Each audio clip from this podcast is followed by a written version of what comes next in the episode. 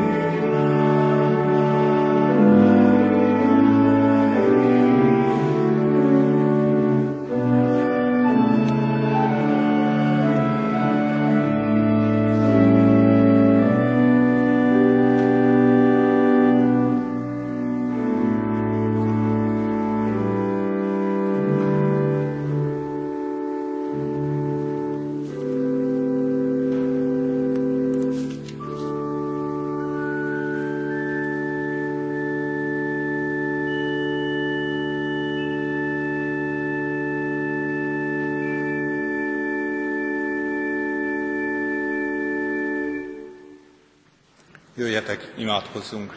Menje, édesatyánk! Köszönjük az elmúlt időt, köszönjük advennek minden lehetőségét az elcsendesedésre, a rátfigyelésre, a megállásra. Köszönjük a találkozásokat, a beszélgetéseket, köszönjük a terheket is, köszönjük az ajándék keresés örömét, izgalmát. Köszönjük, hogy örömet hoztál erre a világra, és köszönjük, hogy ennek az örömnek a titka a miénk lehet. És áldunk és magasztalunk érte, édesatyánk, hogy most ünnepelhetünk, mert nem félünk az idők múlásától, mert nekünk beteljesedik az idő, nem múlik, nem csak telik az idő, hanem betelik. Köszönjük neked, édesatyánk, hogy te vársz ránk, a te ölelő karjaid várnak életünk végén. És köszönjük, hogy minden megállásunk, rátfigyelésünk ilyen módon van előttünk. könyörülj a mostani alkalmunkon is. Áld meg a mi, a mi imádságunkat, imádásodat. Hadd legyen kedves előtted a mi kezünk, felemelt szívünk. Hadd legyen Isten tisztelet, ami együtt létünk. Fiadért, Jézusért, hallgass meg bennünket, édesatyánk a Szentlélekben. Amen.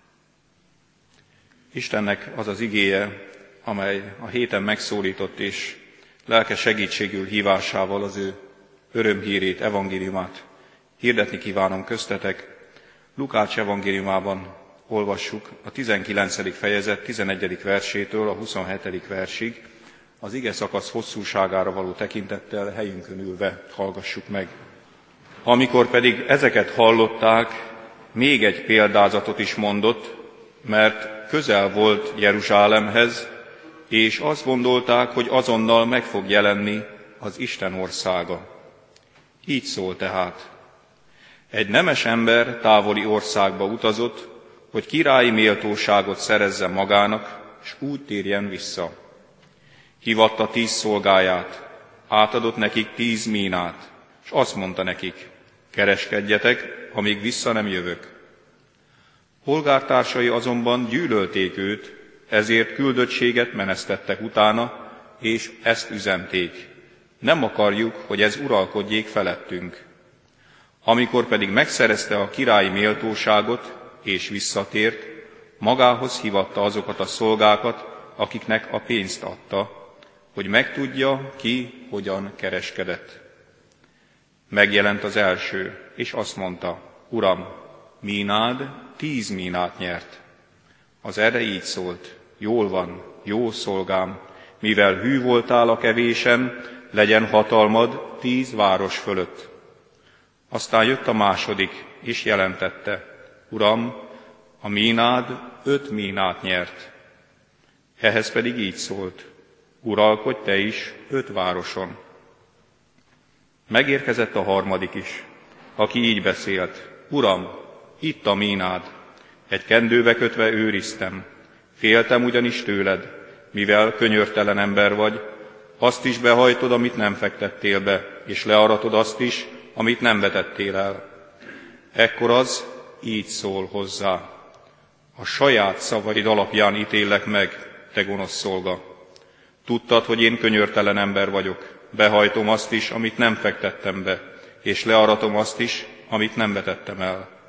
Miért nem tetted be hát a pénzemet a pénzváltók asztalára, hogy amikor megjövök, kamatostul kapjam meg? Az ott állóknak pedig ezt mondta, vegyétek el tőle a mínát, és adjátok annak, akinek tíz mínája van. Mire ezt mondták neki, Uram, annak tíz mínája van, de ő így válaszolt, mondom nektek, hogy akinek van, annak adatik, akinek pedig nincs, attól még azt is elvétetik, amilyen van. Ellenségeimet pedig, akik nem akarták, hogy királyá legyek, hozzátok ide, és vágjátok le itt előttem. Eddig Isten igéje. Kedves testvéreim! Jézus Krisztus közeledik Jeruzsálemhez. Jeruzsálem nem csak az akkori politikai hatalom és vallási hatalomnak a helye, hanem a templomnak az egyetlen, a zsidóságnak egyetlen temploma van ezen a helyen. És már az eddig eltelt három esztendőben Jézus nem mutatkozott nyilvánosan, most mégis elindul határozottan Jeruzsálem felé. Tanítványai számára egyértelmű ez a jel. Eddig úgy látszott, hogy nem akarja vállalni azt a szerepet, amit mindenki vár tőle, hogy szabadítóként, messiásként rendet tegyen. Elzavarja a római hatalmat, elzavarja azokat, akik együttműködtek az elnyomó hatalommal, és végre rend legyen az országban, végre rend legyen a világon. Jézus beszél arról, hogy fölmegy, beszél, és világosan elmondja tanítványainak, hogy mi vár rá, hogy pogányok kezébe adják, kigúnyolják, meggyalázzák, leköpik, és miután megostorozták, megölik, de harmadnap feltámad. De ebből nem értettek semmit. Pontosabban csak annyit értettek, hogy Jézus mégis fölmegy Jeruzsálembe. Aki eddig kerülte a nyilvánosságot, kerülte ezt a helyet, most mégis fölmegy nyíltan. Józanul csak azt jelentheti, hogy ő lesz a király. És érdekes a, ezen az úton, ami történik. A mínák történetét két esemény is megelőzi, a jerikói vaknak a hit tétele, hogy ő a vak, ő, aki nem lát fizikálisan, mégis a szívével jól látva fölismeri, hogy Jézusban Isten fia jön el, az igazi király, Dávid fia, mondja akkor is, amikor többiek leintik, hogy ne beszélj, fölöslegesen kiáltozol, nem a király jön itt. De ő elhagyja már a Jézus nevét, csak egyedül a Dávid fiát kiáltja. Nézzétek meg otthon, nagyon érdekes látni ezt a hangsúlyt, amit a jól látók nem látnak, ő a vak, ő, aki a szívével lát, ő tudja az igazságot, és követi őt az úton, és találkozik Zákeussal. És nagyon fontos megérteni, igazából azt gondolom, hogy, hogy a Zákeus története nélkül jól nem lehet érteni a mínákat sem. Zákeusnál ugyanis az történik, hogy van egy gazdag ember, van egy előkelő, befolyásos ember, aki a megszálló hatalomnak az egyik fő embere, hiszen fő vámszedő, Nyilván mindenki utálja, mindenki gyűlöli, hiszen, hiszen az ellenségnek dolgozik, és nyilván a saját zsebére is. És Jézus Krisztus ehhez az emberhez megy, betér az ő házába. Nagyon elgondolkodtató, és sokszor Szembesülök ebben magam is, hogy én hogyan gondolkodom, azt látom és azt tapasztalom, hogy nem úgy, mint az Úr Jézus. Mert az Úr Jézus, amikor meglátta ezt az előkelő, a város talán az egyik legbefolyásosabb emberét, legfontosabb emberét, fönn egy fán, valószínűleg ott van még egy csomó gyerek körülötte, akik mosolyogva, gúnyosan nézik, hogy ez mit keres itt fönn, de mivel alacsony termetű volt, nem láthatta Jézust, ezért így segített a helyzetén. Nem volt neki kellemetlen ezt fölvállalni, csak azért, hogy láthassa Jézust.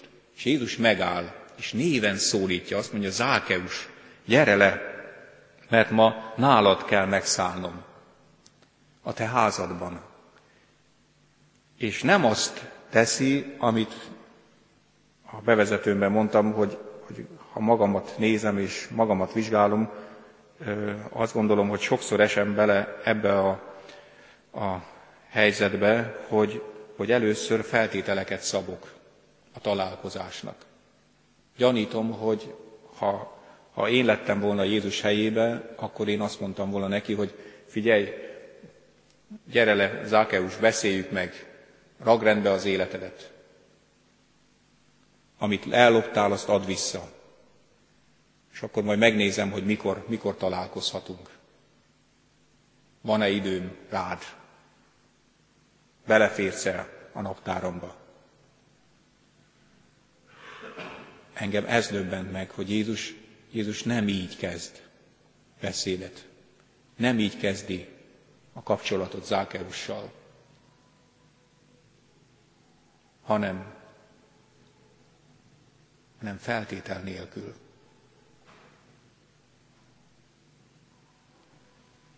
Ez azért nagyon fontos, mert reformátusok vagyunk, és hitből, nem cselekedetekből igazolunk, igazolunk meg, állhatunk meg Isten előtt. Jézus Krisztus kereszt halála, értünk föláldozott élete, ami kulcsunk Istenhez. De nem szabad eltévesztenünk, nem szabad elfelejtenünk azt, amit, amit utána a mínákban mond Jézus, hogy lesz egy idő, amikor el kell számolni mindenkinek arról, amit kapott. Mert jól mondja Pálapostól, mit van, amit nem kaptál. És amikor idős emberekkel beszélgetek, pontosan ez, ezt érzem vissza köszönni az ő szavukból, hogy minden ajándék az életben, az egészségemtől kezdve, hogy milyen családban nőhettem föl, hogy milyen társam van, hogy milyenek, milyen gyerekeim vannak, hogy milyen munkát csinálhatok, hogy mennyi eszem van, hogy mennyi időm van, és mire használom, ez mind-mind ajándék. És nagyon nem mindegy, hogy hogyan élek vele mert el kell számolnom. A mínák története, vagy a talentumok története, amit jobban, ismerősebben cseng talán a fülünknek, Máté evangéliumában mondja el ugyanezt a történetet, erre hívja föl a figyelmet, hogy Isten végtelenül szeret bennünket, feltétel nélkül szeret bennünket. Mindent oda adott nekünk, fiában Jézus Krisztusban, de eljön egy pillanat, majd egyszer a világ vége, de számomra az életem vége lesz az a pillanat, amikor el kell számolnom az én mínáimról, az én talentumomról, az Istentől kapott ajándékokkal el kell számolnom. Felelős vagyok. Kedves testvérem, karácsony küszöbén nagyon fontosnak tartom ezt, amikor, amikor olyan jó leülni a karácsonyfa árnyékába, énekelve, együtt lenni, szeretetben, örömben, élvezni szeretteimnek a kedvességét, figyelmességét, ötleteit, hogy ez mind ajándék, és ebben nem nem élhetek tékozló módon. Isten arra hív, hogy válaszoljunk az ő szeretetére, hogy legyen, legyek készen jól élni azokkal képességekkel, azokkal a lehetőségekkel, azokkal az ajándékokkal, amit ő adott az életemben. Mert akkor lesz igazán öröm. Nem csak pillanatnyi örömök, nem csak csillogása lesz a karácsonynak, hanem igazi fénye, igazi melegsége, amely átjár még fagyos szíveket is, fagyos lelkeket is. Így bátorítalak és biztatlak benneteket, kedves testvéreim, nézzünk magunkba, élvezzük Isten szeretetét Zákeusként, de ugyanakkor lássuk nyilvánvalóan és egyértelműen, hogy megajándékozott életünk azért olyan gazdag, mert Isten gazdaggá tett bennünket, hogy mi is másokat gazdagítsunk. Hitünk, életünk által. Köszönjük meg ezt a mi Urunknak, és kérjük a kegyelmet, hogy valóban jól éljünk a talentumainkkal, mínáinkkal. Amen. Jöjjetek, imádkozzunk. Drága menje édesatyánk, köszönjük, hogy valóban minden ajándék az életünkben, és köszönjük, hogy ezt megláthattuk. megérthettük. Add, Uram, hogy, hogy valóban ebben a látásban teljen minden napunk, minden percünk. Tudjunk jól élni időkkel, alkalmakkal, lehetőségekkel. Ne visszaéljünk a Te szereteteddel, vagy mások szeretetével, hanem, hanem tudjunk őszintén hálás lélekkel járni kelni ebben a világban. Mert hiszem, hogy, hogy akkor tudunk igazán örülni, hogyha ha rácsodálkozunk az ajándékozóra.